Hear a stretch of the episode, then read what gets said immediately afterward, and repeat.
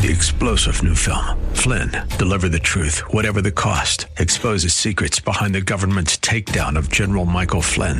Flynn knew what the intel world had been up to. He ordered the first audit of the use of contractors. This set off alarm bells. He told the truth. He was the most dangerous person for Donald Trump to hire. They had to get rid of Flynn. Flynn, deliver the truth, whatever the cost. Available now. Watch it today. Go to salemnow.com. Salemnow.com. We could come up with many illustrations as to how we can understand how the invisible God works in a visible world. But we can trust what he says. We'll do so next on Truth for Today.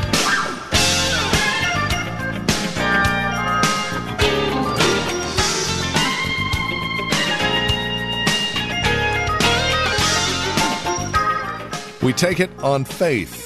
But it is not just a simple blind faith, it's a faith that has a lot of underpinning, a lot of foundation to it.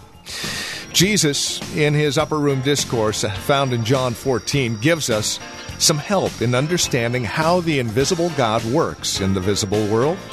Join us in John 14, verses 7 through 14, as we continue our series, The Promise of Heaven. From Valley Bible Church in Hercules, here's Pastor Emeritus Phil Howard and today's broadcast of Truth for Today. I'm going to entrust the work to you men, and you're going to do greater things in my name than I ever did. But you're going to be doing it not because you're so powerful and great. I'm going to be up there giving you everything you need down here. And by the way, in this chapter, the next section, he's going to say, and because you're such a weak lot, I'm going to send you some help, and you call him the Holy Spirit. Because my church can't make it without some help, because I've got imperfect men representing a perfect God. It's a great question to ask Does anybody see Jesus in you? Anywhere. By the time I get through taking care of my grandchildren, I think they see more devil sometimes than Jesus Don't do that. Stop that. Pick that. Get out of there. Bless you in Jesus' name. Get over there. And by the time they go home, I got to pray an hour. I said, Did they see Jesus? Said, No, they saw a cranky grandpa. Get out of that refrigerator. We fed you three times already. But, Grandpa, we've been here four days. That's enough. That's enough. Get home. Deborah, get your kids. I'm bitter. And I, thought, did they, and I'm preparing this message, did they see Jesus? And, and, I'm quite frankly in the middle of it. I think, Jesus, I'm not trying to represent you right now. And he said, I know you're not. and see, that's why the Spirit's filling ministry, until He's filling and controlling you, you won't represent Him. You're going to represent crankiness, irritability, contention, strife, hate, lust, you got the fleshly agenda. Who's in charge of you? You imperfect people, you can't make it without the Spirit. All we get is you, and you're a big flat flop, and you are an imperfect rep of a perfect Savior. The world is looking at the church, they can't see Christ. He's out of sight, He's invisible these 2,000 years.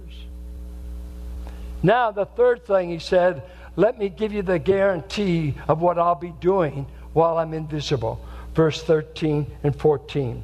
Whatever you ask in my name, that will I do, so that the Father may be glorified in the Son. If you ask me anything in my name, I will do it. He says this several more times in the upper room. These are unconditional promises. What in the world do they mean? Number one, whatever we ask in His name. Now, does this mean uh, uh, Jesus, give me this, give me that, uh, bless my 401k, uh, uh, let my mother in law get sick so she won't come to the house? Uh, in Jesus' name. Now, did God hear that? See, you used a little rabbit's foot you tacked on the end of a prayer. In Jesus' name. No, that's just a title. Scripture, the name of God, stood for all that God was. It, the name of God. That's why you don't take the name of God in vain. It stands for his character, uh, for his integrity, who he is. And Jesus said, I'll be up there, and when you come up with any request at the bank of heaven, you need two signatures mine and yours. And if you come and ask for anything you need to do the work I'm commissioning you to do, to represent me in my word, and to do the will of God, I will do it because James will tell us he doesn't give you help to fulfill your own pleasures or for your own selfish interests. He's interested in his work being done on the earth. Come and ask me in my name for the resources I need to do your work. I'm representing you here on the earth, and I'm asking for your help. Now he says, You'll never hear me say no. If you're not getting any answers to your prayers, guess what the problem is? You haven't asked anything He can grant. You haven't asked according to His will, maybe. Uh, you, you haven't, uh, for whatever, whatever it is. If you've got sin in your heart, uh, you know, if I regard iniquity in my heart, the Lord will not hear me. We get silly stuff around here. A couple comes up here, they're living together, and the guy says, Pray, pray my woman won't leave me. I said, No, I'm praying she will. well, well, yeah, but we're so tight. Yeah, we know you are, but you're in sin. God's not going to hear what you're asking. You mean you got to be right on sin to get a prayer answered? Yeah. And some of you said, Well, I just soon have a poor prayer life and stay in my sin. You can have it. Keep your sin, but you can't get divine help. You might ask God to help you get out of sin. Now, He'll help you do that. Well, you know, I'm kind of in love with it. Oh, okay. Just, just stay out there and wallow. Stay there. You can't get divine help. I had a man when I went to marry Carolyn. He gave me a great line. He said, If you want Bible blessing, you got to stand on Bible ground. If you don't want to do the will of God, don't ask for His help. If you don't want to do the work of God, don't ask for His help. If you don't want to love the Word of God and obey it, don't ask God for His help. Go ask Baal. Go ask sin. Go ask Playboy. But don't ask God. God wants to get His work on this earth. He's not in love with your work, He's in love with His work. He's in love with His word, not your word. He's in love with His plan, His will, not yours. And until He can get you where you want to do His will, His word, His way, you can't have His help. He wants you to represent Him. He wants you to represent Him. Is God represented in this church? Is the issue. So He says, I give you a promise. I'll grant whatever you ask me. There's only three conditions. You've got to be believing me. Verse 12 whoever's continually believing me, whoever asks in my name, number two, and number three, whoever's asking for what will bring glory to God. There's the three conditions. I'm believing Him. By the way, prayer without faith is a waste of time. God does not answer unbelieving prayer. He that is double minded is unstable in all of his ways. He's tossed to and fro by the wind and the wave. You must be certain. Our old daddy said one time to me, he said, You know why Daniel prayed 21 days? I said, No, Dad, who knows that? He said, Well, he prayed 21 days because he didn't get his answer in 20. I said, Well, I've never asked for anything I wanted that bad. After two days, I give up. He said, Because you don't believe it. And then he told me about a time in his life in Friant, California, where he fasted two days a week. And he have to eat because he's working on a dam. And he did that for a month. Two days fast, a day he'd have to eat, fast and pray for whatever this was. And then two days fast and pray, eat, because he's working in 110 degree weather. He had to have his strength. Two days fast and pray, boom. And then he looked at us. He told us kids, he, and he would just say this, and I got my answer. And it's been good for over 45 years. I got what I would not be denied. Do you want anything bad enough from God that you're going to keep knocking, keep seeking, and keep asking? Or is it just a little flight of uh, a little desire, a little Bob Dylan You think he is going to satisfy your ever wondering desire. Oh, no, no, no, no. When you ask in his name, Lord, we're wanting to make Jesus known to 350 kids at VBS. They need Jesus. We want kids known in our youth group. We want people saved. We don't want people to go to hell. We're trying to make Christ known in the pagan Bay Area. We want to represent you. We need your power, we need your spirit, we need your word. Can you help us? And if he can't, let's sell the building and give it to charity. If he's not big enough to send us help, I'm out of here because I can't keep the church going. I can't keep me going. But let me tell you what this powerful God does. I think God is willing to channel his power through weak men and women. I think of, uh, I was just moved uh, about, to, I think of two great men of the 1800s, Charles Spurgeon and Dwight L. Moody. Uh, Charles Spurgeon, uh, a 19 year old preacher that left a little village where they had about 90 people in this village church. And for some reason, they called him to London, to Metropolitan. John Gill had been there for years. The church had dwindled down. Gill was a great theologian, but Spurgeon was the theologian evangelist.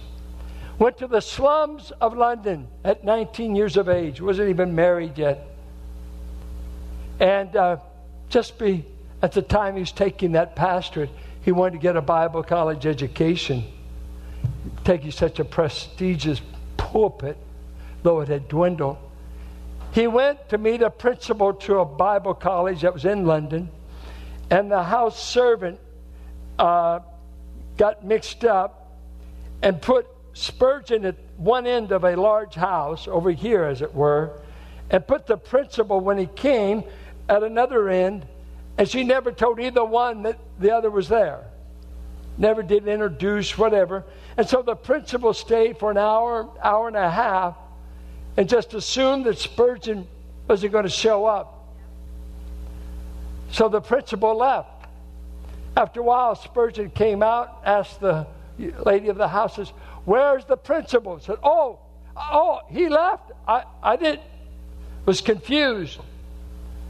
Spurgeon was dejected, and as he left, he said, Jeremiah swept through his soul. When Jeremiah talked to his secretary, and he said, Seekest thou great things for thyself? Seek them not. And so he went out and bought 25,000 volumes and read four volumes a week. When he was 50 years old, was the head of 65 organizations many orphanages, many preaching stations in town. His wife supported the poor preachers of London and England by sending them books every Monday. He, she became paralyzed after their boys were born. And so his penny library was printed both in the United States and here. 65 organizations when he was only 50 years old. Plus, he preached seven times a week. I will get my work done through the week and there will be no mistake about who's doing it. It will be me. Dwight L. Moody, 1800 shoe salesman, goes to Chicago to make his fortune. Winds up getting a burden for street kids, ghetto kids, because the respectable churches didn't want the riffraff in their churches. So he started a Sunday school in Hell's Kitchen, Chicago, and he paid for a Sunday school teacher. He said, I'll round up the kids and he'd give them gifts. Every, he knew how to, the salesman in him knew how to get them there. I'll pay you to teach them. Pretty soon he was gathering a thousand kids every Sunday. But one Sunday, the Sunday school teacher couldn't make it. And rather than to dismiss them, let them go, he got up, began to teach them a Bible lesson. And God saved a bunch of kids. And from that day on, he found out I want to not only have you pay the bill, I want you to communicate my word. Someone said to him one time, You know what, Moody? You seem to be doing the work of 10 men. He said, Oh, you forget there's two of us working. You know what I like to say? There's four of us working the Father, the Son, the Holy Spirit, and me. So, can God get anything done with you with that much help? I've got the Son in me. I've got the Spirit in me. I've got the Son in me. Ephesians 4 6, the Father's in you all.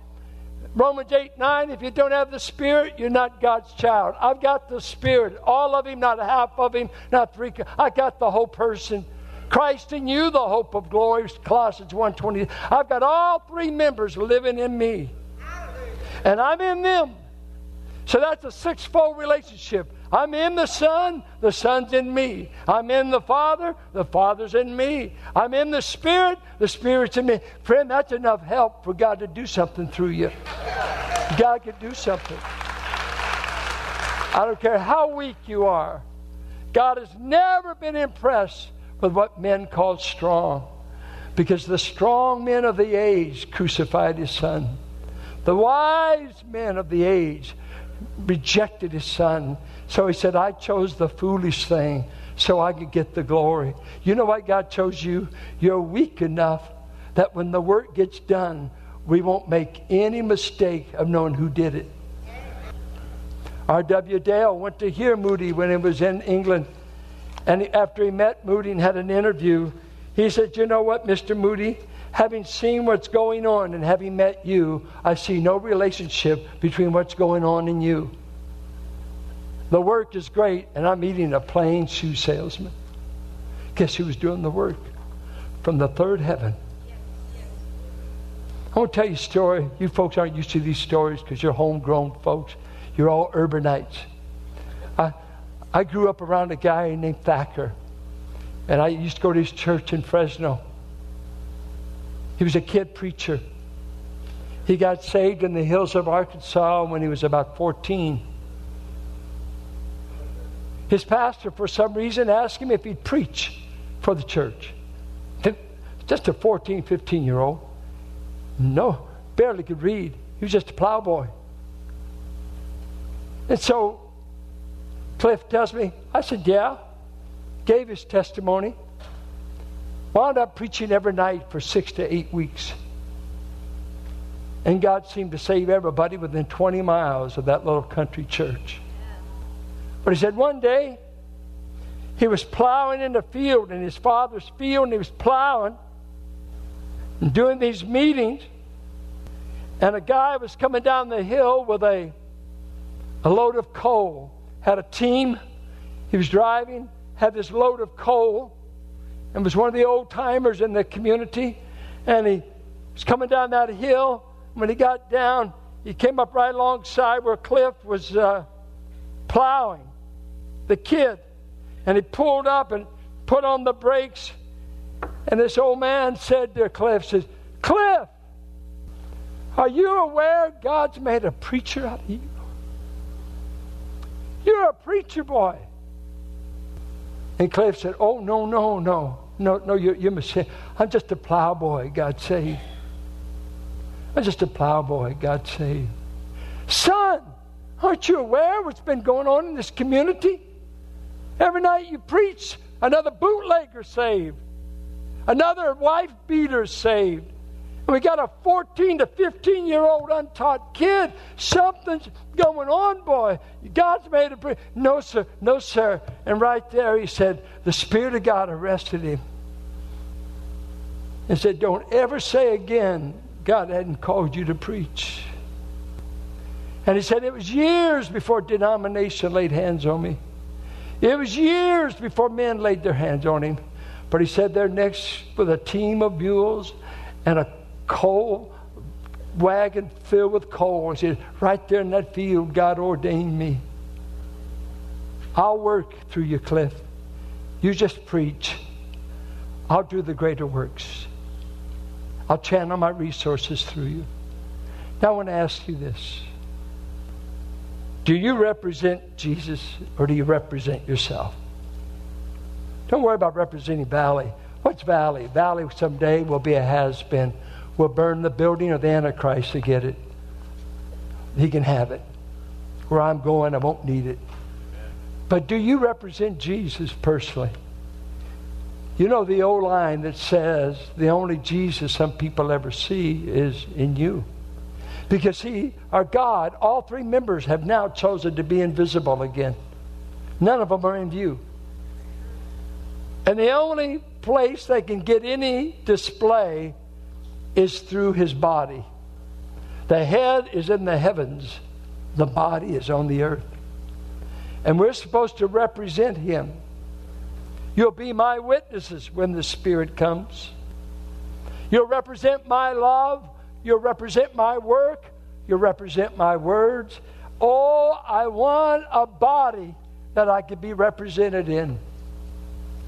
And I'll send you all the resources you need if you just give me yourself. If I did it with those 11, I could do it with you. Why don't some of you quit warming a pew and get involved in the work? And don't go sign up enlistment just to get over the guilt. I make the announcement. You won't last a month and you'll be miserable and mad that I talked you into it. Don't, don't. Why did God save you? He wants to get his work done through you. Does he need you? Eh, no. He doesn't.